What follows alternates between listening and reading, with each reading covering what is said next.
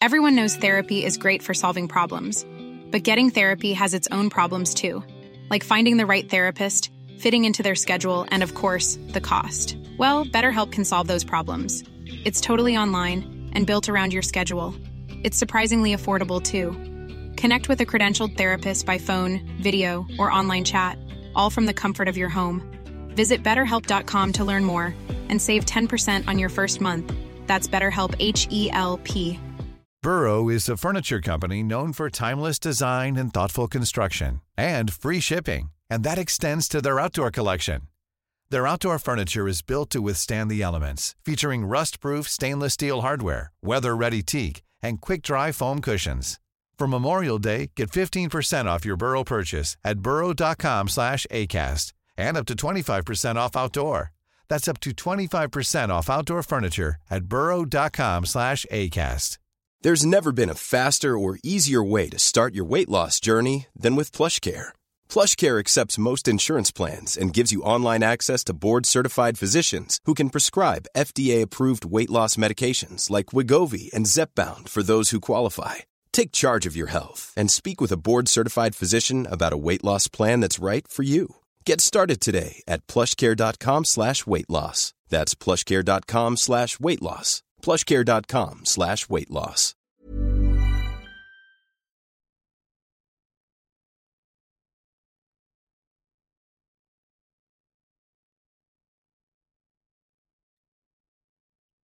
قطعا همه شما گروه طالبان رو میشناسید یا حداقل دیگه تو این چند هفته گذشته اسمش رو شنیدید. برای کسایی که نمیشناسنشون، که بعید میدونم که همچی کسایی باشن، بعد بگم که طالبان هم مثل گروه‌های القاعده و داعش یک گروه مذهبی تندرو و تروریستی به حساب میاد که توی افغانستان و پاکستان فعالیت میکنه. اما با یک فرق اساسی، این که برخلاف اکثر گروه‌های تروریستی که معمولاً چند ملیتی هستن، طالبان بنا به دلایل و شرایطی که براتون میگم تقریباً از دل جامعه افغانستان بیرون اومده و پایگاه مردمی داره. شاید هم هنوزم داشته باشه. تو این قسمت میخواییم با هم نگاهی بندازیم به تولد این گروه، اینکه چی شد اصلا طالبان به وجود اومد، چجوری به قدرت رسید، در زمان حکومتش اوضاع افغانستان و مردمش به چه شکل بوده و چجوری حکومتشون سقوط کرد و بعد از سقوط چه راهی پیش گرفتن و چه بلاهایی سر مردم افغانستان آوردن. اما لازمه که ما قبلش یه پیش زمینه مختصر از تاریخ این کشور، وضعیت اجتماعی و فرهنگی و قومیت‌های افغانستان داشته باشیم تا بهتر درک کنیم که چی شد طالبان با همچین عقایدی، با همچین وضعیتی تونسته دوباره کنترل این کشور رو به دست بگیره.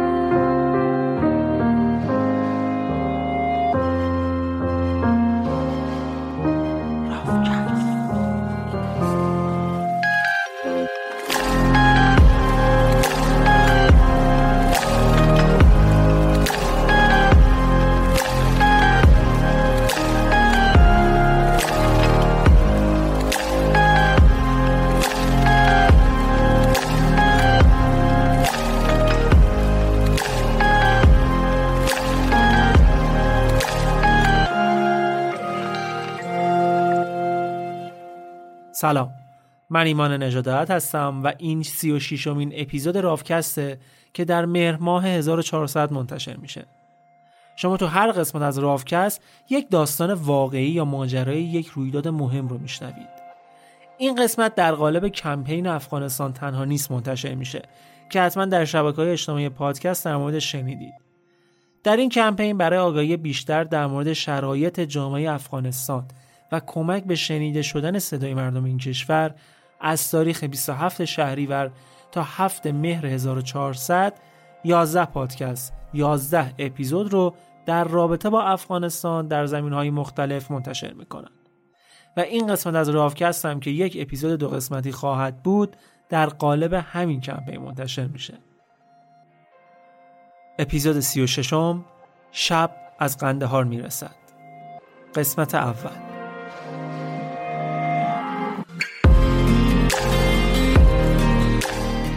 اسپانسر این قسمت اسنپ فوده.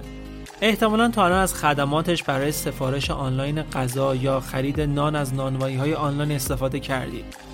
حالا اسنپ فود یک کار خوبی کرده و اینه که در راستای مسئولیت اجتماعی خودش داره از پادکست فارسی برای ادامه مسیرش و تأمین هزینه‌های تولید و انتشار حمایت میکنه و این کار قابل تقدیره و امیدوارم که ادامه دار هم باشه. دمشون گرم.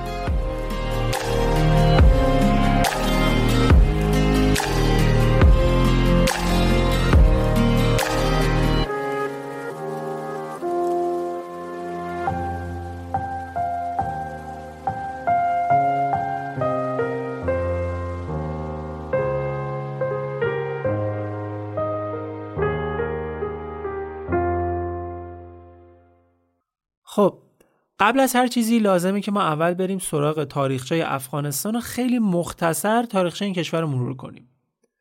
کشوری که ما امروز به اسم افغانستان میشناسیم سرگذشت پرافت و خیزی داشته، چه در دورانی که بخشی از قلمرو امپراتوری مختلف مثل ایران بوده و چه زمانی که به عنوان یک کشور مستقل شناخته شدند. مردم افغانستان هم مثل ایرانی‌ها از نسل آریایی‌هایی هستند که وارد فلات ایران شدند و در دوران باستان هر وقت ایران در اوج بود این سرزمین هم که بخشی از خاک ایران به شمار میرفت در اوج بود و هر وقت هم که مثل زمان حمله اسکندر ایران مورد حمله قرار می گرفت افغانستان هم طبیعتاً آسیب میدید، چون درست در مسیر لشکرکشی های پادشاهان مختلف بوده. شاید به خاطر همینه که بهش لقب چهارراه حوادث یا گذرگاه جهانگشایان رو دادن. افغان‌ها با وجود فرهنگ غنی و ریشه‌داری که دارن خیلی سابقه استقرار یک حکومت مستقل رو ندارن. حتی اسم افغان که به مردم این کشور نسبت دادن هم خیلی قدیمی نیست. اون قدیم ندیما شمال شرق افغانستان و کابل رو کابلستان میگفتن. بخشای دیگه کشور هم که هر کدوم اسمای مختلفی داشتن. اما واژه افغان یا افغان اسم تیره‌ای از قبایل پشتون جنوب افغانستان بوده. به خاطر اینکه تقریبا در طول تاریخ قدرت همیشه دست اونها بوده، این کشور دیگه با این اسم یعنی افغانستان به دنیا معرفی کردن. افغانستان به خاطر قدمت تاریخی که داره یک گنجینه ارزشمند باستانیه. از آثار دوره هخامنشیان و اشکانی و ساسانی و بودایی گرفته تا خرابه‌های از شهرهای یونانی و گنجینه‌های بزرگ طلا و جواهر که داستان‌های خیلی عجیب و غریبی هم در موردشون هست. چه تلاشایی که از سمت باستانشناسا و دولت‌های خارجی و حتی خود طالبان برای غارتشون نشد. معابد متروکه بودایی و بت‌های افغانستان هم که دیگه شهرت جهانی دارن. احتمالاً تصویر مجسمه‌های غول‌پیکر بودا رو توی کشور افغانستان در منطقه بامیان دیدید. همون بت‌هایی که تو دل کوه بودن و طالبان منفجرشون کرد. افغانستان از لحاظ قومیتی خیلی متنوعه. به خاطر گذشته‌ای که داشته اقوام و ملت‌های مختلفی که چه به عنوان مهاجر، چه به عنوان مسافر و چه به عنوان حاکم تو این کشور اومدن و رفتن، باعث شدن که قومیت‌های مختلفی تو این کشور شکل بگیره. شاید جالب باشه براتون اگه بگم که مردم این کشور به بیش از بیست زبان و لهجه مختلف صحبت میکنن. البته جغرافیای سیاسی این کشور هم در تنوع قومیتی افغانستان بی تأثیر نیست. توی شمال کشور به خاطر همجواری با ازبکستان و تاجیکستان مردم از نظر فرهنگی خیلی خیلی شبیه این دو کشورن. در غرب بیشتر مردم تبار ایرانی دارند.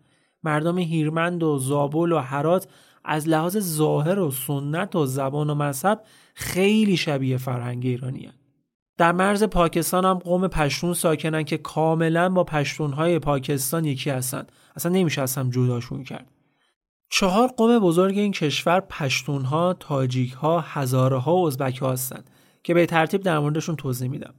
فقط دقت کنید که آمار و درصدهایی که در ادامه از گستردگی و جمعیت هر قوم بهتون میدم، آمار حدودیه. هیچ کدوم رسمی و قطعی نیستن.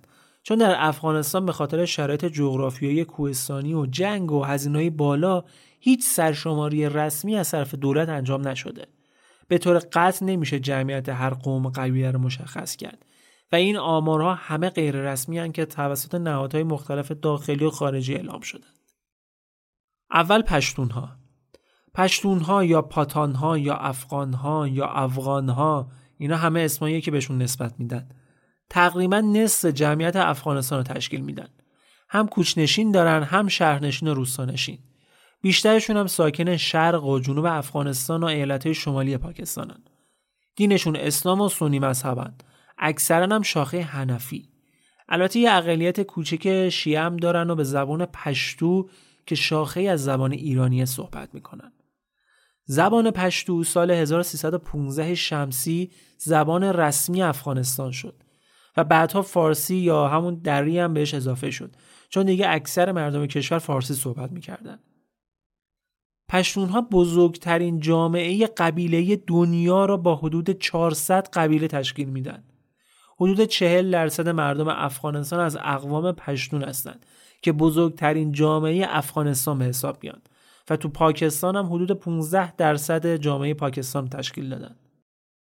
پشتونها عمدتاً به شکل روستایی یا عشیره‌ای زندگی میکنن و در تمام طول تاریخ افغانستان از وقتی که کشوری به اسم افغانستان داشته شکل میگرفته تماماً قدرت سیاسی دست اونها بوده، مثل پادشاهی هوتکیان، امپراتوری درانی ها و ظاهرشاه و کمونیستایی که سر کار اومدن و بعدش طالبان و بعد از اونا حامد کرزای، اشرف غنی، همه و همه از اقوام مختلف پشتون بودن و در هیچ دوره ای نبوده که قدرت سیاسی دست کسی خارج از این قوم باشه. حتی تاجیک هایی که بعد از پشتون ها درصد بالایی از جمعیت افغانستان رو تشکیل میدن. تاجیک ها مردمایی هستند که به نسبت بقیه قوم ها پراکندگی بیشتری تو افغانستان دارن، ولی بیشتر شمال و شمال غرب افغانستان زندگی میکنن. حدود بیست و پنج درصد جمعیت کشور هم تشکیل میدن و اکثرا هم سنی مذهبن. البته اونا هم یه بخششون توی ایالت بدخشان پیرو فرقه اسماعیلیان، یه سری شیعه هم دارن. زبونشون هم که فارسی دریه که شاید یکی از شیرین ترین لهجه‌های فارسی باشه. یه سری کلمه و واژه دارن که از زمان فردوسی و رودکی و شاعرای سبک خراسانی حفظ کردن. تاجیک‌ها از نظر فرهنگی خیلی خیلی شبیه ایرانی‌هان. البته هر دو قوم پشتون و تاجیک از نسل آریایی‌های مهاجرن، ولی تاجیک‌ها مردمانی‌اند که از تبار ایرانی‌های باستان مقیم بلخ و بخارا و سمرقند به شمار میرن. در خود ایران هم یکی از منطقه‌هایی که از زمان‌های خیلی دور قرن‌ها زندگی می‌کردن همین شهرستان ورامین توی استان تهرانه. و خب در تاجیکستان هم که دیگه تقریباً تمام جامعه رو تشکیل میدن و بخشیشون هم در جنوب ازبکستان زندگی می‌کنن. احمد شاه مسعود هم از همین قوم بوده که جلوتر مفصل در موردش می‌شنوید. بریم سراغ هزاره‌ها. هزاره‌ها سومین قوم بزرگ افغانستان رو تشکیل میدن. چیزی حدود پانزده درصد، شاید هم یکم بیشتر. هزاره ها هم از بومیان خیلی خیلی قدیمی افغانستانه و تو مناطق مرکزی افغانستان که به هزارجات یا هزارستان معروفه زندگی میکنن و جمعیت قابل توجهیشون هم مهاجرن. حالا جلوتر دلیلش رو بهتون میگم چرا. خیلی مهاجر دارن، شاید بیشتر از هر قوم دیگه‌ای. این مهاجرها بخش قابل توجهیشون تو ایران و پاکستان و استرالیا زندگی میکنن. هزاره‌ها اکثرا شیعه‌اند، زبانشون هم مثل تاجیک‌ها فارسی دریه. در مورد اینکه اصل و نسب هزاره‌ها به چه طایفه و گروهی برمیگردم حرف زیاده. مثلا پشتون‌ها خیلی اصرار دارن که بگن هزاره‌ها از نسل مغول‌ها هستن، ولی شاید بزرگترین چیزی که تیره و تبار هزاره‌ها رو نشون میده بت‌های بامیان باشه، بت‌های بودا، که اگه به چهره‌هاشون دقت کنید شباهت خیلی زیادی با هزاره‌ها تو اونا می‌بینید. چشمای بادومی هزاره‌ها بزرگترین شباهتشون با ظاهر این بت‌هاست. و البته اینم باید دقت کنیم که هزاره‌ها قبل از اینکه مسلمون بشن بودایی بودن، بودایی زرتشتی بودن و رگه‌هایی از مردم آسیای شرقی دارن، ولی این اصلا به این معنی نیست که از نسل مغول‌ها باشن.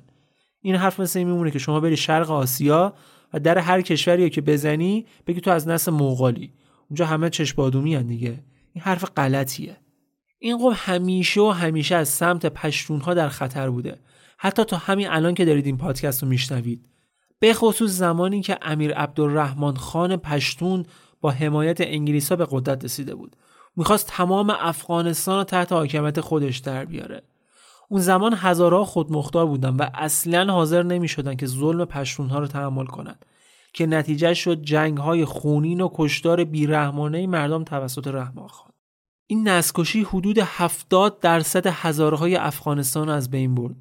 حدود چهارصد هزار از ششصد هزار خانواده هزاره و تبدیل به بزرگترین نسل‌کشی قرن نوزدهم شد که باعث شد بخش خیلی زیادی از اون تعداد هزاره‌ای هم که زنده موندن مهاجرت کنن.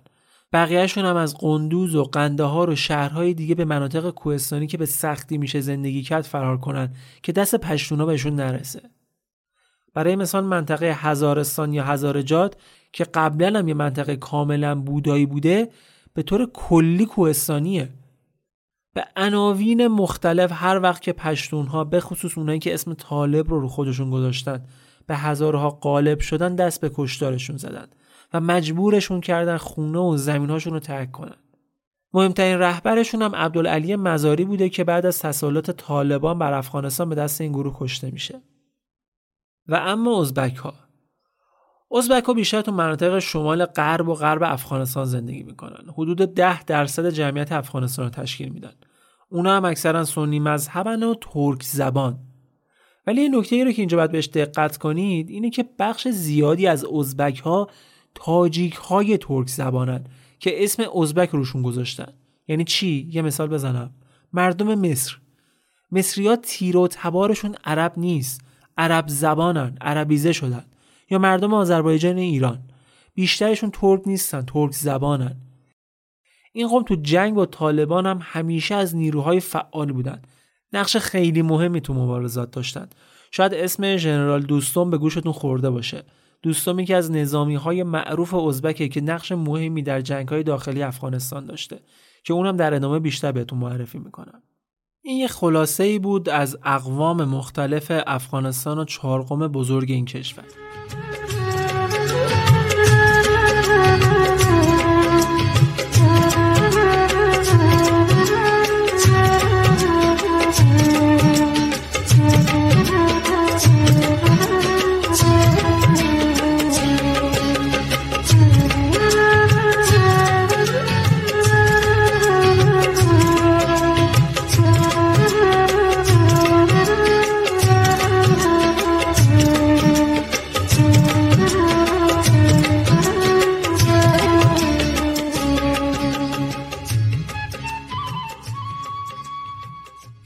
اما افغانستان زمان امان‌الله خان برای سومین و آخرین بار با انگلیس‌ها که همیشه می‌خواستن افغانستان رو اداره کنن جنگید و تونست شکستشون بده. استقلال کامل افغانستان رسما سال هزار و نهصد و نوزده به رسمیت شناخته شد. انگلیس‌ها برای اینکه این کار امان‌الله خان رو تلافی کنن شروع کردن از داخل توطئه راه انداختن. برای این کارشون هم از رؤسای عشایر و روحانی‌ها استفاده کردن. در مقابل هم امان‌الله خان روابطش رو با شوروی و همسایه‌های دیگه مثل ترکیه گسترش داد و یه سری اصلاحات داخلی هم انجام داد که سعی کرد چهره افغانستان رو به غرب شبیه کنه. اونم مثل رضاخان در ایران سرمشق‌های مصطفی کمال پاشا در ترکیه رو دنبال میکرد و همسایه ثریا هم کمک حالش بود. مردها رو وادار میکرد کت شلوار بپوشن، ریش بزنن، دختر پسرای جوون رو برای تحصیل میفرستاد اروپا. حتی از یه معمار فرانسوی خواست یه شهر جدید نزدیک کابل براش بسازه که بعداً پایتخت رو به اونجا منتقل کنه. اما تغییر یکباره چهره اجتماع و تبدیل سنت به مدرنیته به همین راحتی‌ها نیست واقعاً. اشتباهی که رضاخان هم در ایران انجام داد، مثل کشف حجاب. هیچ وقت شما نمیتونی به زور مردم رو وادار کنی کاری انجام بدن که. حالا وسط این تغییر و تحول بزرگ، امان‌الله خان و همسرش هم گذاشتن رفتن یه سفر طولانی به اروپا. قشنگ میدون رو برای مخالفا خالی کردن. یه تبلیغات وسیع علیه امان‌الله خان و همسرش رو افتاد. عکس ثریا همسرش رو با لباس شب تو شهرها و روستاها پخش کرده بودن. اونا رو ضد دین و ضد مذهب معرفی می‌کردن. کار کار انگلیس‌ها بود. بازم از مسیر دین و مذهب وارد شدن و احساسات مردم رو تحریک کردن. تا وقتی که اواخر سال هزار و سیصد و هفت شمسی امان‌الله خان و ثریا به کشور برمیگردن با یه شورش بزرگ به رهبری فردی به اسم بچه سقا روبرو بشن. بچه سقا تاجیک بود. تونست با کمک انگلیس‌ها نیروهای نظامی خودش رو جمع کنه و حمله کنه کابل. وقتی قدرت افتاد دست بچه سقا، اولین کاری که کرد در مدرسه‌های دخترانه رو تخته کرد. بعدش هم تمام مجسمه‌های موزه کابل رو با بهونه اینکه ترویج بتپرستی از بین برد. البته حکومتش نه ماه بیشتر طول نکشید. تاریخ مصرفش که تموم شد، انگلیس‌ها که دیگر علم کردن. بعد از چند ماه جنگ داخلی هم بچه سقا شکست خورد و وسط میدون کابل تارش زدند.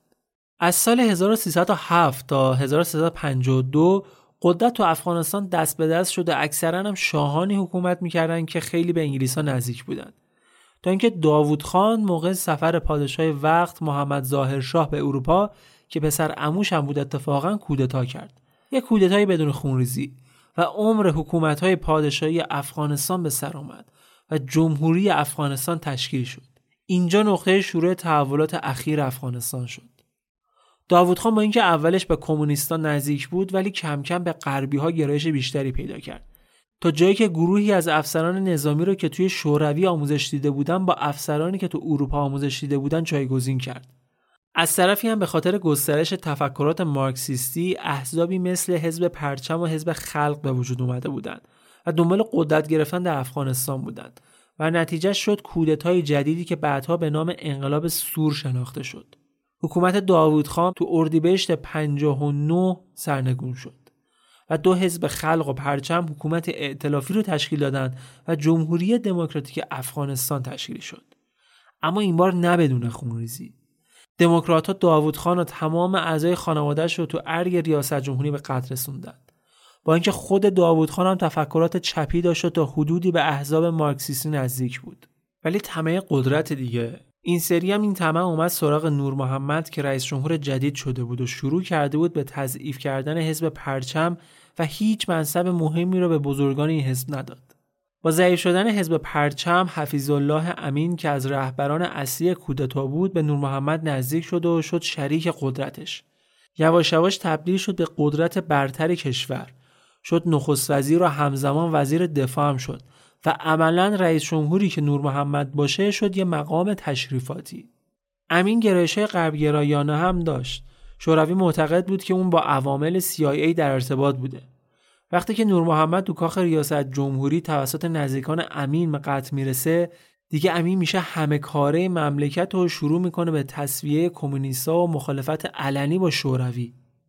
و همین کارش باعث میشه فقط یک سال بعد از کودتا شوروی نیروهاش رو وارد کابل کنه و امین و نزدیکانش رو تیربارون کنه و ببرک کارمل یکی دیگه از رهبران کودتا رو بشونه رو صندلی قدرت. یه موضوعی که بعد بهش دقت بشه اینه که شوروی همیشه به افغانستان کمک میکرد و اولین کشوری هم بود که استقلالش رو به رسمیت شناخت. تو پروژه‌های ساخت جاده کمک میکرد، کمک‌های نظامی و اقتصادی مختلف میکرد، کارخونه میساخت، پروژه کشاورزی رو پشتیبانی می‌کرد.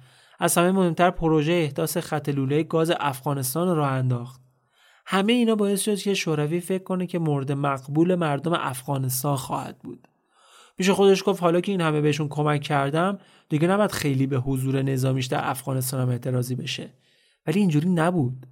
شوروی خیلی زود فهمید که یکی از بزرگترین اشتباهات خودش رو در سیاست خارجی انجام داده.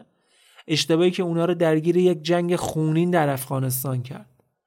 از همون سال اول به قدرت رسیدن مارکسیستا قیام‌های ملی مذهبی شروع شده بود و غرب به خصوص آمریکا بزرگترین حامیان نیروهای ضد دولتی و ضد شوروی بودند.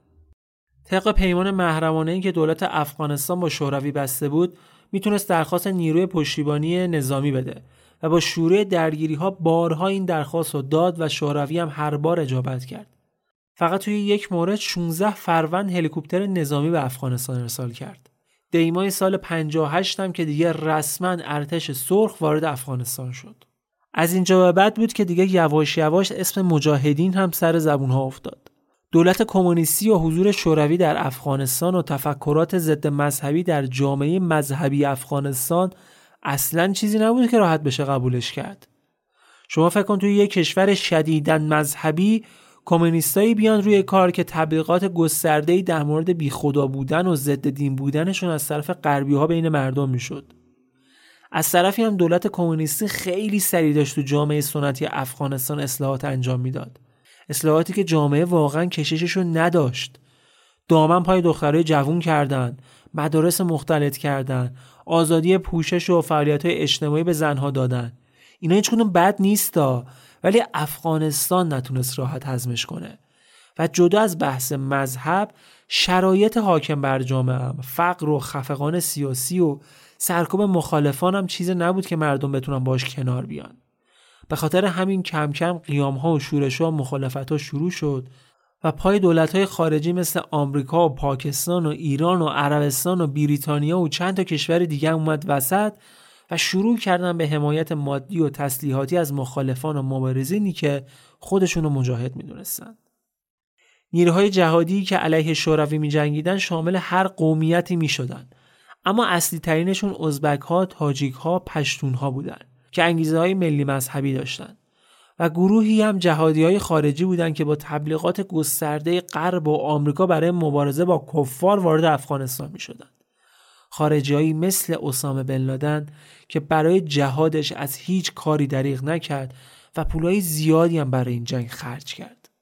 اینجا لازمه بگم که توی پادکست رخ یک اپیزود دو قسمتی به شکل مفصل به داستان زندگی اسامه بن لادن پرداخته و برای همین من جای اینکه خودم مستقیم میخوام از بن لادن براتون بگم، پیشنهاد میکنم که این دو تا قسمت رو بشنوید که قطعاً اونجا داستان‌های جذابی از زندگی این آدم خواهید شنید. اما بخشی از نیروهای مخالف شوروی که عمدتاً پشتون هم بودن، کاملاً تحت حمایت غرب و آمریکا بودن و از نظر تسلیحات نظامی یا پول ساپورت می‌شدن. این گروه‌ها بالا می‌شدن، می‌رفتن به مدارس دینی توی پاکستان و عربستان، آموزش‌های مذهبی می‌دیدن و برمیگشتن به افغانستان و تمام هزینه‌های مالی این مدارس هم عمدتاً با شرکت نفتی آرامکو عربستان بود. مجاهدین شامل دو ائتلاف سنی و شیعه بودند که سنی‌ها ائتلاف هفتگانه پیشاور رو تشکیل دادن و شیعه هم ائتلاف هشتگانه شیعی رو که شامل هزاره ها می‌شدن. ائتلاف هفتگانه پیشاور مهمترین ائتلاف مجاهدین بود. همه این گروه‌ها از مسلمان‌های سنی تشکیل شده بودند که از نظر اعتقادات سیاسی به برقراری حکومت اسلامی معتقد بودند. جمعیت اسلامی افغانستان به رهبری برهانالدین ربانی و فرماندهی احمد شاه مسعود که عمدتاً تاجیک بودند، حزب اسلامی شاخه حکمتیار به رهبری گلبدین حکمتیار، حزب اسلامی شاخه خالص، اتحاد اسلامی افغانستان، جبهه ملی اسلامی افغانستان، جبهه ملی نجات افغانستان، حرکت انقلاب اسلامی افغانستان، اینا گروهایی بودن که توی اتحاد هفتگانه پیشاور با هم دیگه پیمان بستن که علیه شوروی بجنگن.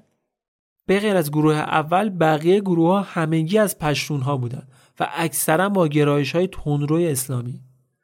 اما ائتلاف هشتگانه هم شامل مجاهدین شیعه میشد که بیشتر به قوم هزاره تعلق داشتند و از سمت ایران حمایت میشدند که خودش هم به تازگی حکومت اسلامی رو به خودش میدید، مثل حزب الله افغان، سازمان نصر، سپاه پاسداران انقلاب اسلامی افغانستان، شورای انقلابی اتفاق اسلامی، جنبش انقلاب اسلامی، حرکت اسلامی افغانستان، اتحاد مبارزان اسلامی، حزب رعد افغانستان. اغلب احزاب شیعه هم با تشکیل حزب وحدت اسلامی به رهبری عبدالعلی مزاری در سال هزار و نهصد و هشتاد و نه جزو این حزب شدند و حزب وحدت به عنوان نماینده اصلی هزاره های افغانستان وارد جنگ علیه شوروی شد.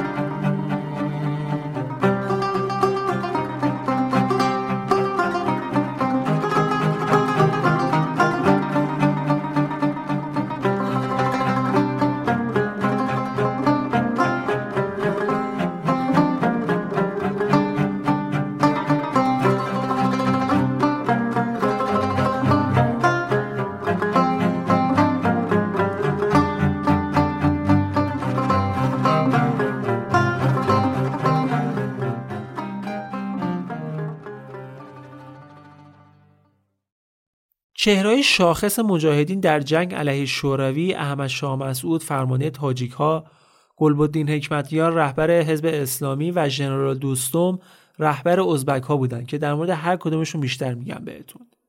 البته ژنرال دوستم خیلی توی جنگ با شوروی طرف مجاهدین نبود. حالا میفهمید که داستانش از چه قراره. اولا در مورد دوستم بهتون میگم.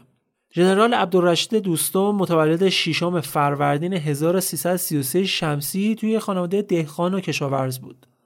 درسش رو توی مکتب خونه نصف نیمه ول کرد و تو جوانی به حزب دموکرات افغانستان و شاخه پرچم ملحق شد خیلی زودم تونست توی حزب پیشرفت کنه و از یه سرباز ساده تبدیل شد به فرمانده حزب در شمال افغانستان و در زمان جنگ مجاهدین علیه دولت فرمانده بیست هزار سرباز ازبک در ارتش ملی بوده. بله، ژنرال دوستم در دهه هشتاد به نفع دولت و برای شوروی علیه مجاهدین می‌جنگید.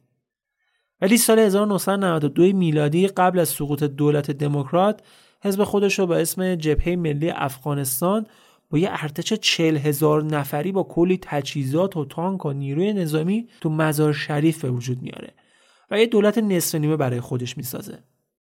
دکتر نجیب آخرین رئیس جمهور دولت کمونیستی افغانستان بود. نجیب الله وقتی حس کرد که ژنرال دوستم در شمال افغانستان داره یه کارای علیهش میکنه، بهش دستور میده که بیاد کابل تا مثلا دستورات نظامی جدید رو بهش بده. ولی نقشه چی بود؟ قرار بود که هواپیمای دوستم رو روی هوا با موشک بزنه. ولی موشک به هدف نمیخوره. موشک به هدف نمیخوره و دوستم هم میرسه کابل و دکتر نجیب هم هیچی برای خودش نمیاره. دستورات جدیدم بهش میده و پلن بی رو اجرا میکنه. حالا پلن بی چی بوده؟ اینکه زهر بریزه توی غذای ژنرال دوستم، ولی بازم کشته نمیشه. اما دیگه این سری ژنرال دوستم شستش خبردار میشه که چی تو سر نجیب میگذره. ولی واکنشش چی بود؟ اینکه به مجاهدین ملحق شد و سعی کرد تا به وقتش انتقام بگیره. دقیقاً وقتی که دکتر نجیب با مجاهدین برای واگذاری قدرت به توافق رسید و میخواست از کشور خارج بشه، نیروهاشو میریزه فرودگاه و اجازه نمیده که اونو سوار هواپیما بشن. دکتر نجیب هم که فهمیده بود داستان چیه، مجبور میشه فرار کنه به دفتر سازمان ملل و سه چهار سال اونجا بمونه و نتونه از ترس پاشو بذاره بیرون، تا اینکه طالبان حمله میکنن به دفتر سازمان ملل و دکتر نجیب رو میدزدن و جنازه‌شو کنار جنازه برادرش تو چهارراه آریانای کابل آویزون میکنن. عکسش هم توی اینترنت هست اگه بخواید سرچ کنید، ولی بدونید که تصاویر تصاویر دلخراشیه. این انتقامی بود که ژنرال دوستم با جلوگیری از فرار دکتر نجیب ازش گرفت. زمانی هم که بعد از جنگ با شوروی مجاهدین نتونستن برای برقراری دولت به توافق برسن و وارد جنگ داخلی شدن، دوستم چند بار بین جبهه احمد شاه مسعود و جبهه گلبدین حکمتیار تغییر موضع داد. مثل فرفره میچرخید بین اینا. امروز با احمد شاه بیعت میکرد، فردا کابل رو به نفع حکمتیار خالی میکرد. با هزارها پیمان میبست، دو روز بعدش میزد زیر قول و قراراش. واقعا هم از نظر نظامی قدرتمند بود و با تنها گروهی هم که هم پیمان نشد طالبان بود و نه تنها باشون هم پیمان نشد، بلکه در شمال افغانستان ائتلاف شمال رو با احمد شاه مسعود هزارها تشکیل داد و تا جایی که میتونست از طالبان میکشت، اینقدر که به جنایت جنگی متهم شد. بعد از اینکه آمریکایی‌ها وارد افغانستان شدن، ژنرال دوستم که یکی از ارکان نظامی دولت حامد کرزایی به شمار میرفت، افراد تحت فرماندهیش تو جریان انتقال زندانیای طالبان چند هزار نفر از اونها رو توی دشت لیلی به قتل رسوندن. کشتنشون رو تو گروهای دست جمعی دفنشون کردن. اتهامات علیهش انقدر جدی شد که باراک اوباما رو مجبور کرد واکنش نشون بده و دستور تحقیق بده. یه حاشیه خیلی خیلی عجیب و شاخداری هم در مورد دوستم هست که مشکلش با ایشی سیاستمدار ازبک افغانستان بود. میگن که توی مسابقه بزکشی، یه مسابقه محلی افغانستانیه، تو مسابقه بزکشی این دو نفر که با هم دیگه خیلی هم مشکل داشتن چشم تو چشم میشن. دوستم ایشی رو صدا میزنه که بیا اینجا کارت دارم. اونم پا میشه میره پیش دوستم و دوستم دستور میده به محافظاش که کتپسی اینو ببرن خونش، خونه خود ژنرال دوستم. میبرنش خونش و محافظاش اونجا لباساشو در میارن و بهش تجاوز میکنن. حتی فیلمم میگیرن. به پیرمرد شصت شصت و پنج ساله تجاوز کردن. ایشی هم بدون رو درباسی با کسی موضوع رو مطرح کرد و خواستار برخورد قاطع با دوستم شد. به هر حال اینم یه مدلش دیگه. A lot can happen in the next three years. Like a chatbot may be your new best friend. But what won't change? Needing health insurance. United Healthcare tri-term medical plans are available for these changing times. Underwritten by Golden Rule Insurance Company, they offer budget-friendly, flexible coverage for people who are in between jobs or missed open enrollment. The plans last nearly three years in some states, with access to a nationwide network of doctors and hospitals. So for whatever tomorrow brings, United Healthcare tri-term medical plans may be for you. Learn more at U H one dot com. There's never been a faster or easier way to start your weight loss journey than with PlushCare. PlushCare accepts most insurance plans and gives you online access to board-certified physicians who can prescribe F D A-approved weight loss medications like Wegovy and Zepbound for those who qualify. Take charge of your health and speak with a board-certified physician about a weight loss plan that's right for you. Get started today at PlushCare.com slash weight loss. That's PlushCare.com slash weight loss. PlushCare.com slash weight loss. اما گلبدین حکمتیار، آقای حکمتیار یکی از دوست نداشتنی ترین چهره‌های سیاسی افغانستانه. متولد پنجم تیر هزار و سیصد و بیست و شش شمسی تو قندوزه. پشتونه. تحصیل کرده دانشگاه کابل هم هست. البته برای یه مدت کوتاه. اسلامگرا و تا دلتون بخواد تندرو.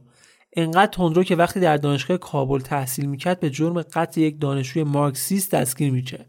هرچند که بعدها با عفو عمومی آزادش میکنن. زمان جنگ‌های داخلی حکمتیار حزبی تشکیل میده به اسم حزب اسلامی افغانستان که حزب بزرگی بوده و یه گروهی از تاجیک‌ها و حتی هزاره ها هم زیر پرچم حزبش علیه شوروی و دولت کمونیست می‌جنگیدن که در نوع خودش خیلی عجیبه. شما فکر کن هزاره زیر پرچم پشتون بجنگه. حکمتیار بعد از پیروزی مجاهدین میشه نخست وزیر دولت انتقالی و با شروع جنگ‌های داخلی بین خود نیروهای مجاهد با احمد شاه مسعود سرشاخت میشه و ویرانی هایی به بار میاره که در تاریخ افغانستان بی سابقه بوده. انقدر به کابل موشک و راکت زد که بهش لقب راکتیار داده بودن. حالا جلوتر که به درگیری های داخلی مجاهدین برسیم بیشتر بهتون میگم. بعد از به قدرت رسیدن طالبان هم فرار میکنه، میاد تهران، چند سال تو تهران زندگی میکنه و بعد میره پاکستان و تا پانزده سال بعدش به صورت پنهانی زندگی میکنه که یه دلیلش جایزه‌ای بوده که آمریکا برای دستگیریش گذاشته بود. تا سال دو هزار و سیزده تا دو هزار و چهارده که دوباره سر و کله‌اش پیدا میشه و بعدش هم اشرف غنی ازش دعوت میکنه که به دولت کمک کنه و یه سری رایزنی هم انجام میده که اسمش از فهرست افراد تحت تعقیب آمریکا خارج کنن که این اتفاق هم میفته. حزبی هم که داشت، حزب اسلامی، دیگه اون قدرت سابق این اواخر نداشت. رهبرش هم عوض شده بود و کلا حکمتیار حرفی واسه گفتن نداشت. توی سیاست هم بعداً نتونست به پست و مقامی برسه، دیگه کلا رفت تو حاشیه. اما شاید مهمترین و شاخصترین چهره مجاهدین کسی نباشه جز احمد شاه مسعود، کسی که در زمان مبارزه مجاهدین علیه شوروی و دولت و یا قبلتر از اون زمان داوود خان، دولتی‌ها سعی داشتن جای جنگ باهاش صلح کنن چون میدونستن شکست دادنش کار راحتی نیست. احمد شاه مسعود متولد یازدهم شهریور هزار و سیصد و سی و دو شمسی تو پنجشیر بود. از یه خانواده متوسط می اومد و از بچگی با کوه و کمان آشنا بود. مبارزاتش هم از سال هزار و سیصد و پنجاه و سه شروع کرد. پناهگاهش هم کوههای پنجشیر بود. به همین خاطر بود که بهش لقب شیر دره پنجشیر رو داده بودن. آدم اهل شعر و هنری هم بود. از علاقه‌مندان حافظ و سعدی بود و گهگاهی نقاشی هم می‌کشید. اتفاقاً یکی از تابلوهاش تو ایران هم به نمایش درآمد. احمدشاه تحصیلاتش رو توی رشته مهندسی دانشکده پلی‌تکنیک کابل گذروند. دانشگاهی که یکی از کانون‌های ترویج تفکرات کمونیستی هم بود. حبیب رحمان توی دانشگاه بخش جوانان نهضت اسلامی افغانستان رو رهبری می‌کرد. مسعود سال اول دانشگاه که بود باهاش آشنا میشه و این آشنایی آغاز تحول مهم در زندگی سیاسی اون میشه. حبیب رحمان طرفدار مبارزه منطقی و درک درست از اوضاع بود. اقدامات احساسی و تندرو رو قبول نمی‌کرد، درست برخلاف گلبدین حکمتیار و طرفدارانش. ولی با این وجود احمدشاه و گلبدین حکمتیار و مهندس حبیب طرح کودتایی را علیه دولت داوود خان برنامه‌ریزی می‌کنند، ولی این کودتا شکست می‌خوره. بعد از فاش شدن طرح کودتای اول و دستگیری مهندس حبیب، مسعود میره توی دره پنجشیر پنهان میشه و بعد از هشت ماه هم تصمیم میگیره که بره پاکستان. به خاطر روابط تیراتاری که دولت افغانستان و پاکستان سر مرزبندی‌های جغرافیایی و خط دیورند داشتن، پاکستان از مخالفان دولت افغانستان خیلی خوب استقبال میکرد. تمرکزش هم گذاشته بود روی پشتیبانی و آموزش نظامی مخالفان، به خصوص تندروهایی مثل حکمتیار که بهشون هیچ امیدی برای سازش با دولت نبود. اما یه توضیح خیلی کوتاه در مورد خط دیورند بدم. این خط یا این مرز بخشی که سرزمین‌های پشتون نشین رو دو قسمت کرد. زمانی که پاکستان هنوز استقلال خوش از هند به دست نیاورده بود، انگلیس‌ها اومدن این خط رو کشیدن با تحریک کردن پادشاه وقت. این مرزبندی رو انجام دادن و پشتون‌های اون منطقه رو دو قسمت کردن. طالبان و تروریست‌ها دقیقاً از همین منطقه خیلی راحت بین پاکستان و افغانستان همیشه رفت و آمد کردن. اما یکی از اقدامات اصلی مسعود شرکت توی کودتای سال هزار و سیصد و پنجاه و چهار بود. مبتکران اصلی این کودتا هم حکمتیار و دولت پاکستان بودند و طرح کودتا این بود که حملات از بدخشان و پنجشیر شروع بشه و چند ولایت به اشغال انقلابیون در بیاد و حرکت اصلی هم در داخل کابل با کمک رئیس ستادکل نیروهای مسلح انجام بشه. احمد شاه مسعود هم مأموریت داشت ادارات دولتی پنجشیر رو اشغال کنه. برنامه این بود که صد نفر رو در قالب چهار گروه بیست و پنج نفره بفرسته به پنجشیر که سه گروهشون ادارات دولتی رو بگیرن و یک گروه هم ورودی شهر رو ببندن.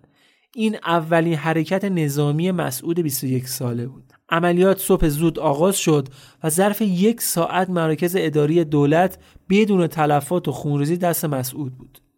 اما عملیات خیلی زود شکست خورد. از کابل خبر رسید که کودتا سرکوب شده و نیروهای ضربتی دولتی برای سرکوب افراد مسعود وارد منطقه شدند. ولی اون مقابله با این نیروها رو به صلاح ندونست و فرمان عقب نشینی داد. همون موقع شایع شد که کودتاگران شورشیان پاکستانی هستند و همین دلیلی شد که مردم عادی هم برای سرکوب پاکستانیا وارد معرکه بشن و تعدادی از دوستان مسعود هم توسط همین مردم کشته بشن. احمدشاه بعد از شکست کودتای دوم دوباره برگشت پاکستان و انجام این عملیات رو یک اشتباه محض اعلام کرد و بعد از اون راهش رو به کلی از گلبدین حکمتیار جدا کرد. ولی این پایان راه مبارزاتش نبود. اون سه سال بعد وقتی که دیگه خبری از دولت داوود خان نبود و دولت کمونیستی با کودتای خونین روی کار اومده بود، تو تابستون هزار و سیصد و پنجاه و هشت با حدود سی جنگجو وارد دره پنجشیر شد و سریع شروع به استخدام نیرو کرد. بدون معطلی هم حمله کرد به مرکز دولتی و سه مرکز مهم رو توی پنجشیر تصرف کرد و بعد شاهراه ارتباطی خیلی خیلی مهم شمال به جنوب افغانستان رو شش هفته تمام بست.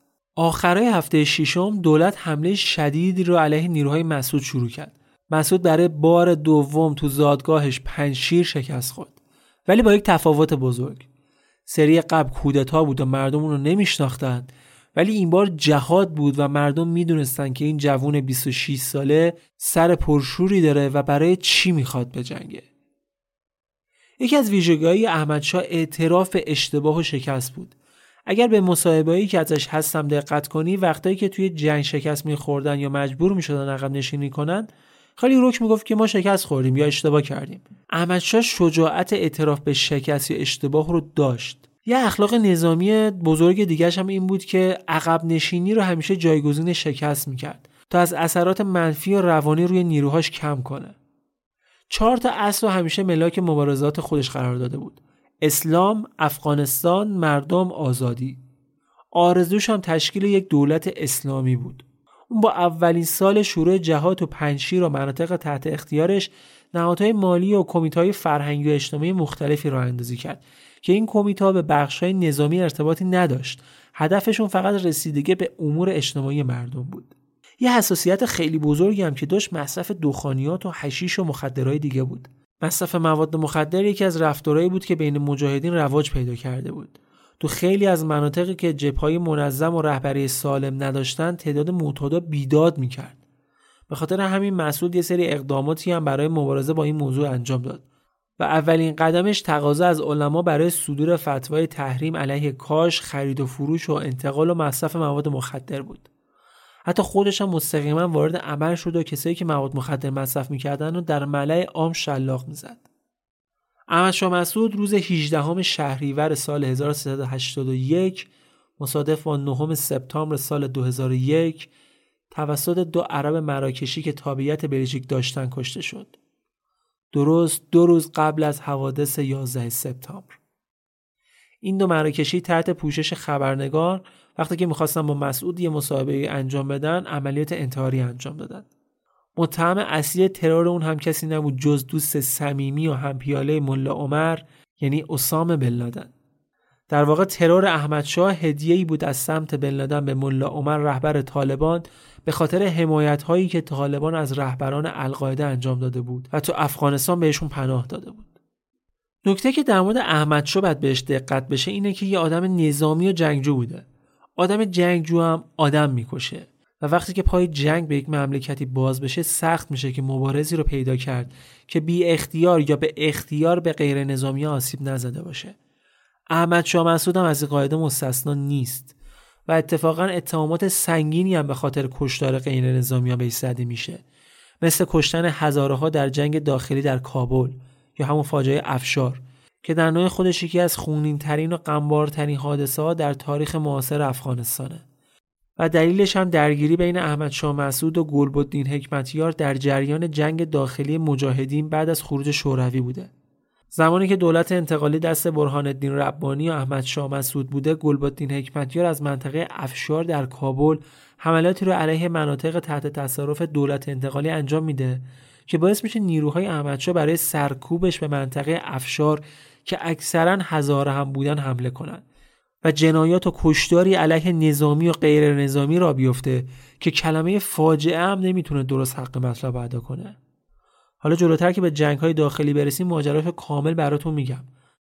میخوام بگم اقداماتی که هر آدمی، کارهایی که هر کسی انجام میده، خودش به خوبی شخصیت و منش اون آدمو نشون میده.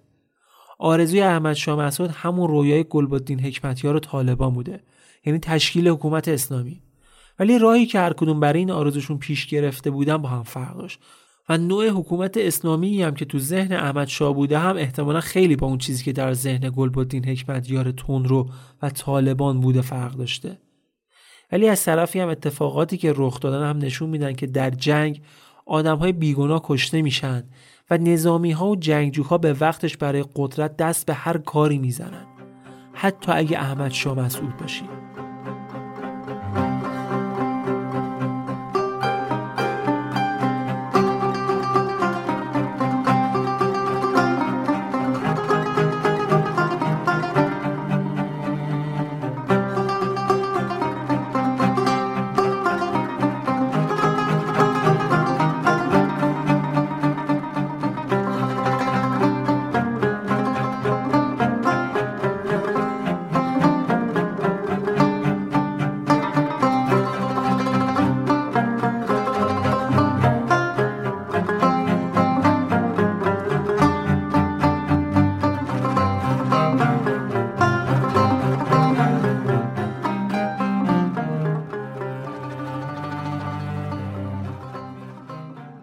خیلی خوب.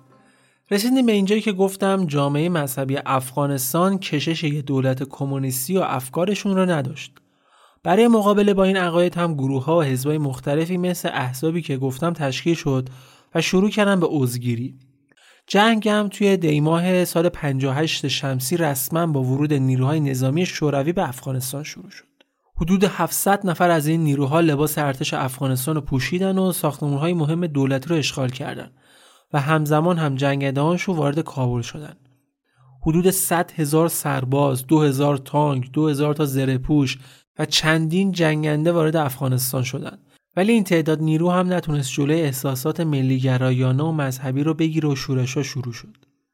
ارتش شوروی خیلی زود نشون داد که اون طور که باید نمیتونه جلوی مجاهدین که رو آورده بودن به جنگ‌های چریکی مقاومت کنه. ساختمان‌های مهم دولتی و راه‌های اصلی کشور دستشون بود، ولی مخالفان هم تونستن کم کم شهرها و روستای زیادی رو تصرف کنن. از طرفی هم نیروهای ارتش افغانستان هم بخششون فرار کردن و حاضر به جنگ نشدن. یه تاکتیکی که بهش رو آورده بودن هم ایجاد رعب و وحشت و کشتار گروهی مخالفان برای ترسوندن مردم بود. یهو می اومدن یه روستایی رو که تحت تصرف مجاهدین بود بمبارون هوایی می‌کردن، از بین می‌بردن. از اون طرف هم مجاهدین کاملا مورد حمایت آمریکا، اروپا، مصر و پاکستان و ایران بودن. ایران به مجاهدین مخصوصا نیروهای وابسته به احمد شاه مسعود و هزارها خیلی کمک کرد. همه جوره پشتشون بود. یادمون نره که این اتفاقات درست مصادف شده بود با پیروزی انقلاب اسلامی ایران و حکومت ایران هم اصلا دلش نمیخواست دولت کمونیستی رو بیخ گوش خودش تحمل کنه. آمریکا حدود ششصد میلیون دلار به مجاهدین کمک کرد. تازه این جدا از آموزش‌های نظامی بود که نیروهای ویژه سی آی ای به مجاهدین میدادند. حالا این وسط پاکستان خیلی باحال بود. هر جا که میتونست کمک‌های مالی و تسلیحاتی رو یه ناخونک میزد. یه مقدارش بالا میکشید چون تقریبا تمام این کمک‌ها از راه پاکستان وارد افغانستان میشدن. نجیب الله آخرین رئیس جمهور دولت کمونیستی هم برای تلافی کارهای پاکستان و حمایت‌هایی که از سمت اون کشور برای مجاهدین میومد چندین بار عملیات نظامی علیهشون انجام داد و توی یه مورد یه انبار مهمات رو توی پاکستان منفجر کرد که صد کشته داد. احزاب اسلامی تونستن خیلی سریع چندین هزار نفر نیروی مسلح آماده کنند. کلی نیروی جهادی هم با تبلیغاتی که آمریکا و مصر و پاکستان انجام میدادن راهی افغانستان شدن که به قول خودشون با کفار بجنگن. کار یارگیری با خودشون بود و مسلح کردنشون هم با کشورهایی که گفتم. مجاهدین جنگ‌های پارتیزانی انجام میدادن و عمده هدف‌هاشون مراکز و ساختمان‌های دولتی و زیرساخت‌های شهری بود. پل و خط لوله آب و گاز و دکل‌های مخابراتی و نیروگاه‌های برق و هر جایی که نابود شدنش یه فشاری روی دوش دولت بندازه. سلاح و مهمات هم که مثل نقل و نبات بهشون میرسید. روزی هفتصد تا هشتصد تا راکت فقط از مناطق مرزی پاکستان به سمت مناطقی که دست دولت بود میزدن. یه کارهایی هم میکردن که به همین راحتی نمیشه نادیده گرفت. مثلا می اومدن از نزدیک روستاها راکت پرکنی میکردن. روستاها میشدن پوشششون برای حمله متقابل دولت. از بچه‌ها به عنوان سرباز استفاده میکردن. نمیگم همشونا، یه سری از گروه‌ها. یا توی یه مورد یه هواپیمای مسافربری رو دزدیدن و بعد زدن همه پنجاه تا سرنشینش رو کشتن. کارمندای دولتی رو می‌دزدیدن، بمبگذاری می‌کردن. ساختمون وزارت آموزش رو ترکوندن آوردن پایین. افراد سرشناس حزب کمونیستی رو ترور می‌کردن. بلبشویی بود واقعا. دولت هم تا جایی که میتونست یا حتی نیروهای شوروی برای زهر چش گرفتن سرکوب می‌کردن، اعدام می‌کردن. اینا بکش، اونا بکش. هر کی به هر کی زورش می‌رسید می‌کشت. تو طول جنگ احمد شاه مسعود از دره پنجشیر مقاومت‌های خیلی جانانه از خودش نشون داد و شوروی با اون همه دبدبه کبکبه طی نه سال جنگ نه بار به دره پنجشیر حمله کرد و هر نه بارش هم نتونست منطقه رو تصرف کنه. حدود ده هزار نفر نیروی مسلح داشت احمد شاه. شوروی دیگه بعد از سه سال جنگ مجبور شد یه آتشبس موقت اعلام کنه که این آتشبس فرصت خیلی خوبی برای احمد شاه بود که هم نیروهای خودش رو تقویت کنه، هم شورای نظار رو تشکیل بده. شورایی که تقریباً صد و سی فرمانده از فرماندهان شمال و شمال شرق و مرکز افغانستان رو دور هم جمع کرد تا عملیات هایی که انجام میدن رو با هم هماهنگ کنن، به صورت یکپارچه علیه شوروی بجنگن. بعد از دو سال از اعلام آتشبس جنگ دوباره شروع شد. احمدشاه خودش تخمین میزد که جنگ پانزده تا بیست سال ادامه پیدا کنه و تمام برنامه‌ریزی هم که داشت میکرد برای همچین مدت زمانی بود. ولی شوروی خیلی یوهو سال شصت و هفت تصمیم گرفت که از افغانستان خارج بشه. بعضی این تصمیم شوروی رو به خاطر شکست در جنگ میدونن، ولی اگه به سیاست خارجی شوروی در اون سال دقت کنید، مشخصه که شوروی برای اصلاحات اقتصادی و سیاسی تمام نیروهای خودش از ویتنام و کوبا و کامبوج و اکثر نقاط دنیا فراخوند به کشور خودش و برای کاهش تنشی که در نتیجه جنگ سرد با آمریکا داشت تصمیم گرفت که نیروهاشو از افغانستان هم خارج کنه و فعالیت نظامیش محدود شد به پشتیبانی تسلیحاتی محدود از ارتش افغانستان و البته اجرای عملیات طوفان. عملیاتی که روزهای آخر حضور شوروی در افغانستان اتفاق افتاد که اونا میخواستن قبل از خروج یه ضربه محکم به احمد شاه مسعود بزنن. صدها موشک زمین به زمین و راکت و خمپاره به پنجشیر شلیک شد. حدود ششصد نفر کشته و زخمی شدند. ولی احمدشاه کوچکترین واکنشی به این حمله نشون نداد و سعی کرد تا نیروهای شوروی از کشور خارج بشن تا آماده بشن برای شروع حملاتشون علیه دولت نجیب الله که حالا باید تک و تنها برابر مجاهدین مخافت میکرد. دولت نجیب هم یه جا دیگه کم آورد، هم به خاطر فرار فرماندهان ارتش، هم به خاطر جدا شدن ژنرال دوستم از بدنه ارتش و ملحق شدنش به مجاهدین و هم به خاطر فروپاشی اتحاد جماهیر شوروی دو سه سال بعد از خروجش از افغانستان. دولت هم از هم پاشید و فروردین سال هفتاد و یک شمسی نجیب الله قدرت رو به مجاهدین واگذار کرد. بعدش هم براتون گفتم که چه بلایی سرش اومد دیگه. داستان فرارش از فرودگاه و پناهنده شدنش به دفتر سازمان ملل و در نهایت اعدامش به دست طالبان. بعد از سقوط دولت نجیب حالا نوبت این بود که یک دولت موقت و انتقالی تشکیل بشه که گروه‌های مختلف بتونن به یک توافق سیاسی واحد برسن. اتفاقا مذاکراتی هم در پیشاور پاکستان بین رهبران مجاهدین داشت برگزار میشد. ولی همزمان ببینید تو افغانستان به خصوص کابل چه خبر بود.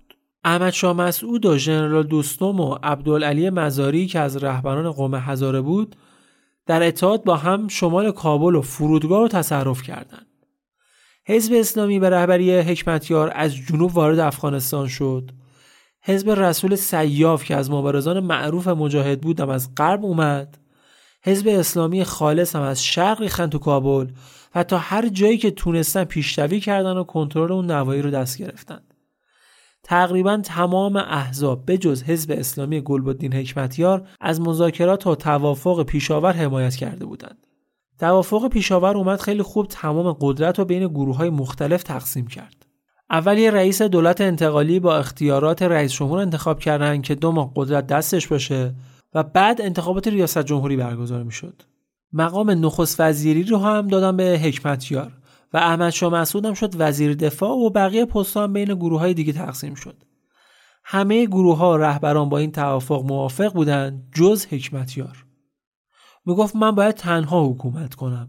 قدرت باید دست حزب من باشه. منم که باید حرف اول و آخر رو بزنم.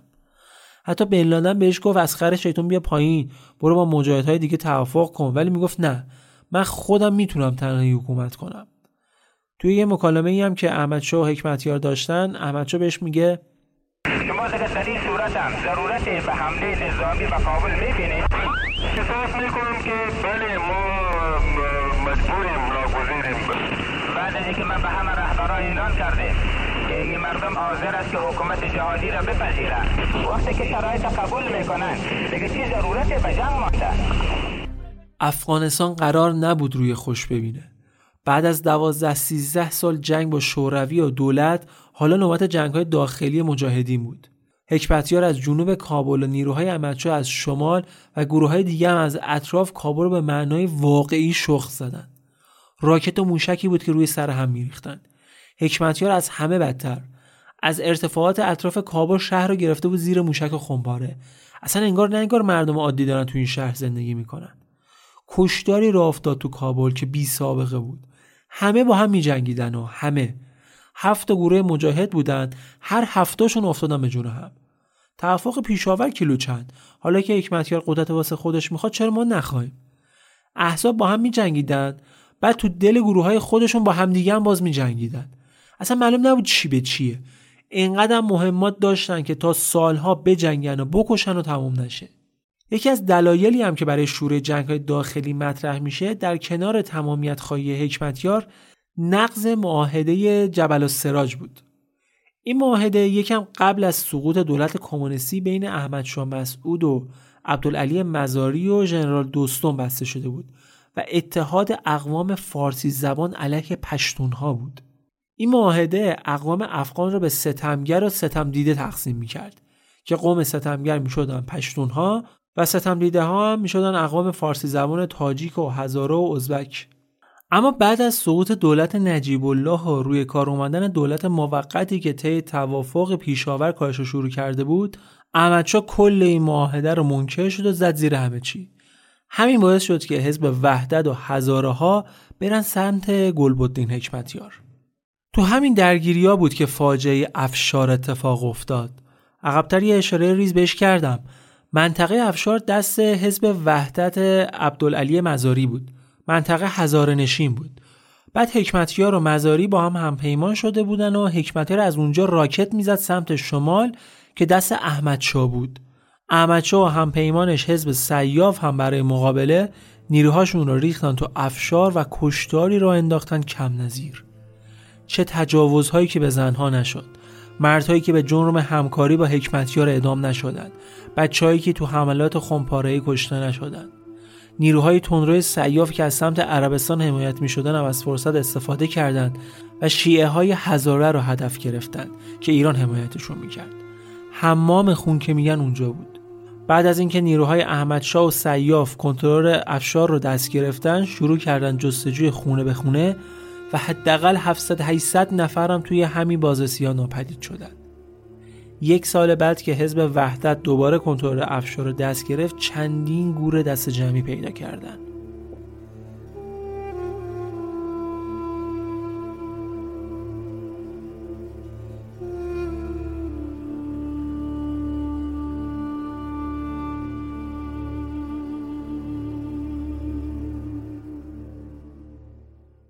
به هر حال این جنگ پیروزی نداشت و آمریکایی‌ها که دنبال یک حکومت یک دست و فراگیر تو افغانستان بودن دیگه دست از حمایت‌های گروه‌های مجاهد برداشتن و پلن بی‌رجا کردند.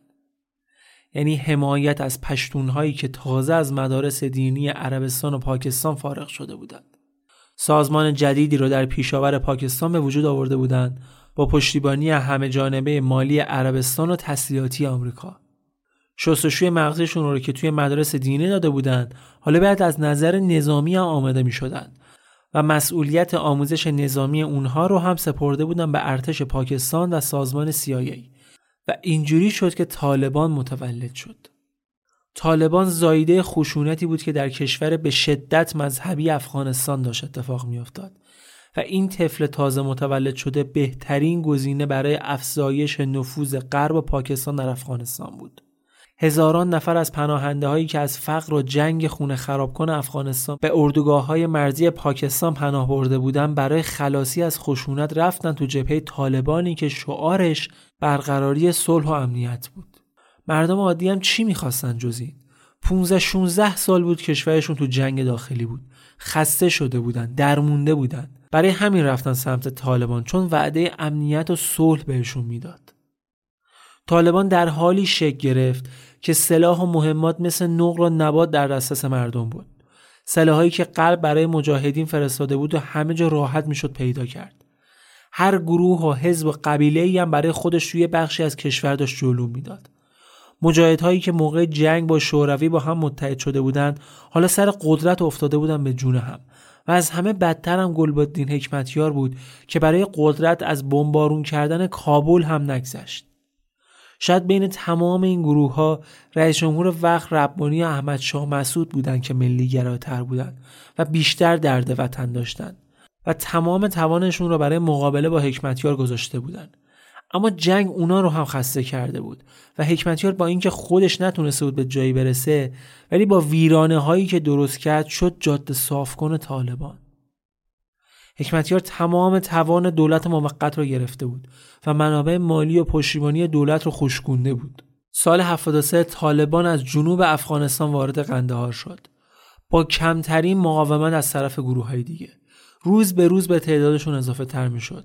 در مدارس دینی بهشون گفته بودن که شماها مجاهدینی هستید که دارید به جنگ کفار میرید و اگر کشته بشید جاتون وسط بهشته.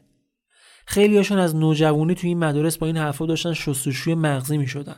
رهبرانشون از جمله ملا عمر که مفصل در موردش صحبت میکنم، از کسایی بودن که زمان جنگ مجاهدین علیه شوروی جنگیده بودن و حسابی آموزش دیده بودن. طالبان به خاطر قطع حمایت کشورهای دیگه از بقیه گروههای مجاهد و پشتیبانی همه جانبه از اونها شهر به شهر پیشروی کردن و رسیدن به کابل. به کابل که رسیدن احمد شاه مسعود مقاومت کرد. یک سال و نیم کابل تحت محاصره طالبان بود تا بالاخره سال هفتاد و پنج سقوط کرد و احمد شاه مسعود به شمال افغانستان و پنجشیر عقب نشینی کرد. دولت مجبور شد پایتخت رو به مزار-شریف منتقل کنه، ولی در مزار-شریف هم اختلاف بین دولت مردا کارو سخت کرده بود. یکی از ژنرال‌های ارتش به اسم عبدالملک برای اینکه خودش رو به طالبان نزدیک کنه که بتونه حکومت شمال افغانستان ازشون بگیره، حاکم هرات رو که از مقامات محبوب این شهر بود توی یک دوره همی بازداشت میکنه و به طالبان تحویل میده. طالبان هم خیلی سریع اعدامش میکنه. کلا طالبان دنبال این بود که با پول و رشوه به عبدالملک بتونه مزار-شریف رو تصرف کنه. ولی قتل وحشیانه نجیب الله رئیس جمهور دولت کمونیستی افغانستان تلنگری بود به عبدالملک که گول وعده وعیدهای طالبان رو نخوره و با یه چرخش صد و هشتاد درجه علیه طالبان عمل کنه و باعث بشه مردم مزار-شریف علیه اونها قیام کنن و شهر آزاد بشه. سال هفتاد و شش شمال کشور که شامل ربانی و احمد شاه مسعود و چند نفر دیگه می شدن، تونستن در شمال حکومتی رو مستقر کنن که یه ثبات نسبی داشته باشه و همه رو امیدوار کرد که این دولت و نخست وزیر جدیدش که از پشتونها بود بتونه جلوی پیشروی‌های طالبان رو بگیره، دوباره بتونه یک دولت واحد در تمام افغانستان ایجاد کنه. گلبدین حکمتیار مثل همیشه اولین کسی بود که با تشکیل این دولت جدید مخالفت کرد. و از همه جالبتر هم واکنش آمریکا بود. سفارت افغانستان رو تو واشنگتن تعطیل کرد. این کارش یه جور دهنکجی به دولت جدید بود دیگه. نخست وزیر جدید تمام تلاشش این بود که بین قومیت‌های مختلف اتحاد برقرار کنه و آینده افغانستان رو در همبستگی تمام مردم میدید. درست برخلاف پشتون‌هایی که برای طالبان می‌جنگیدند. ولی امیدواری به دولت جدید فقط یک هفته دوام داشت. هواپیمای نخست وزیر موقع نشستن در فرودگاه شهر بامیان منفجر میشه و نخست وزیر کشته میشه. اتفاقی که از نظر خیلی‌ها غیرعادی بود و به نظر خرابکاری میومد. انگشت اتهام به سمت پاکستان بود، ولی مدرکی برای اثباتش پیدا نشد. یکی از بزرگترین مصیبت‌های افغانستان میدونید چی بود؟ همسایه‌هاش. قبل‌تر هم در مورد تنوع قومیت‌ها و نژادهای افغانستان گفتم. همین باعث شده بود هر کشوری بخواد قوم نزدیک به خودش قدرت رو دست بگیره. تا ازبکستان هم داشت در افغانستان دخالت میکرد. دولتی که در شمال تشکیل شده بود عمدتاً تاجیک بود و ازبکستان دوست نداشت که تاجیک‌ها قدرت دستشون باشه. خلاصه هر کی از راه میرسید یه موشی میدونی وسط. خلأ قدرت تو شمال انگیزه طالبان رو برای حمله دوباره به مزار-شریف که تقریباً آخرین پایگاه قدرت دولت بود بیشتر کرده بود. تقریباً تمام شهرها و جاده‌ها دست طالبان بود و خشونت عجیب غریبی هم علیه مردم افغانستان به خصوص ازبک‌ها و تاجیک‌ها و هزارها از خودشون نشون میدادن. گشتایی که تو جاده‌ها داشتن عین شکارچی دنبال شکار این اقوام بودن. منطقه هزارجات کاملا در محاصره طالبان بود و جلوی ورود مواد غذایی رو به این منطقه گرفته بودن. شاید باورش یکم سخت باشه ولی یه سری از گرسنگی و فقر بچه‌های خودشون رو به پشتون‌ها میفروختن. اونا هم ازشون تو جنگ استفاده میکردن. قدرت گرفتن طالبان در افغانستان چیزی نبود که یه شب اتفاق افتاده باشه یا صرفاً تنها دلیلش حمایت‌های خارجی باشه. دلایل مختلفی داشت. مثلا عدم وجود یک دولت واحد باثبات در کشور که بتونه جلوی زیادیخواهی اقوام دیگه به خصوص پشتون‌ها رو بگیره.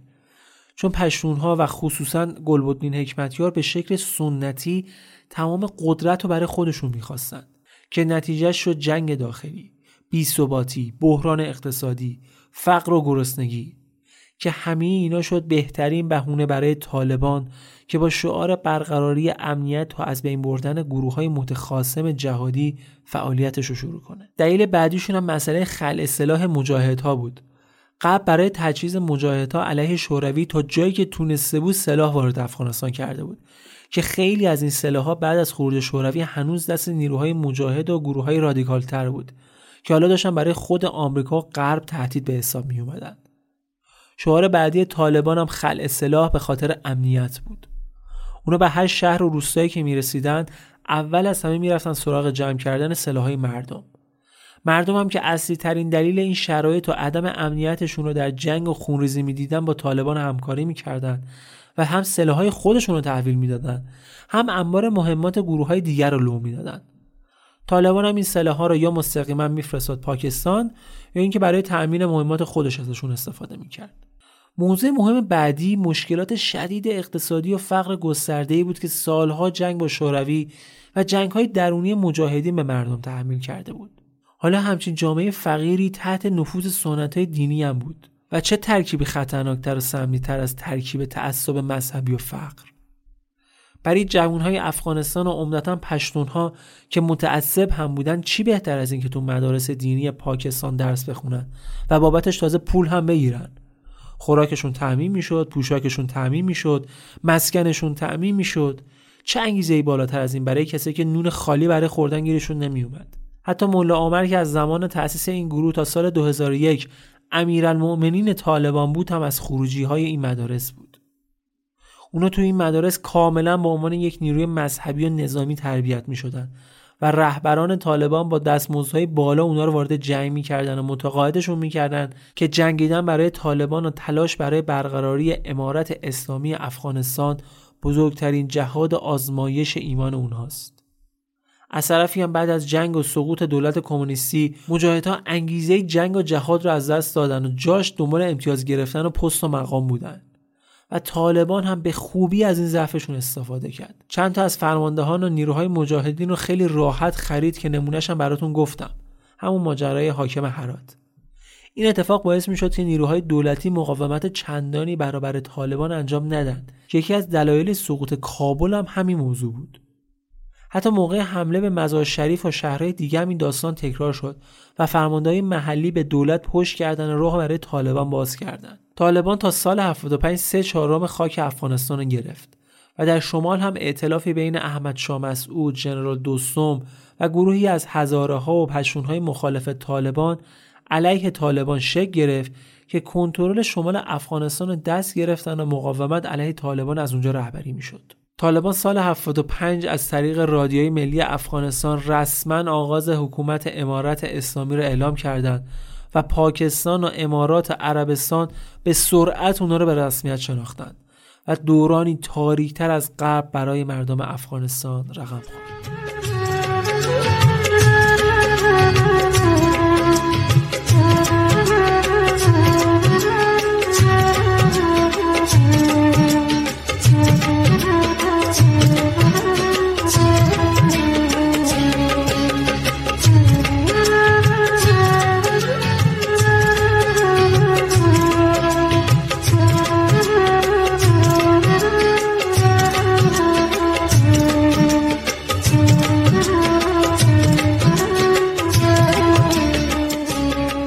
در قسمت بعد با رهبری گروه طالبان یعنی ملا عمر آشنا میشیم. از شیوه حکومت طالبان در افغانستان و رنجی که بر مردم این کشور تحمیل میکردن میگیم و میشنوید که طالبان چطور سقوط کرد، چطور زنده موند و دوباره قدرت رو در افغانستان به دست گرفت. چیزی که شنیدید سی و ششمین اپیزود رافکست بود که در مهر ماه هزار و چهارصد منتشر شده. شبکه‌های اجتماعی رافکست رو هم دنبال کنید و یادتون نره که قسمت دوم این اپیزود هم سه روز بعد از انتشار قسمت اول منتشر میشه.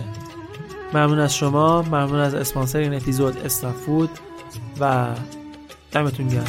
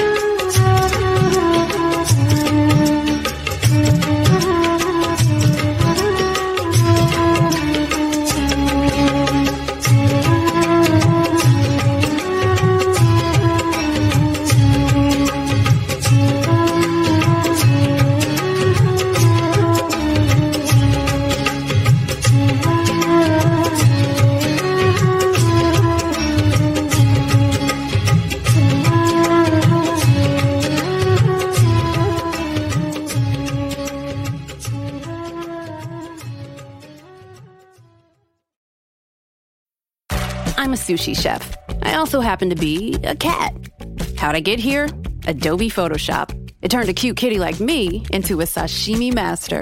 And it can make your images look amazing too. In just a few clicks, you can replace a boring background, swap out a so-so sky, and remove distractions like people and power lines. With Photoshop, everyone can. I love playing with this mouse. Click or tap the banner to visit Photoshop dot com and pounce on your free trial today. Planning for your next trip? Elevate your travel style with Quince. Quince has all the jet-setting essentials you'll want for your next getaway, like European linen, premium luggage options, buttery soft Italian leather bags, and so much more. And it's all priced at fifty to eighty percent less than similar brands. Plus, Quince only works with factories that use safe and ethical manufacturing practices. Pack your bags with high-quality essentials you'll be wearing for vacations to come with Quince. Go to quince dot com slash trip for free shipping and three sixty-five day returns.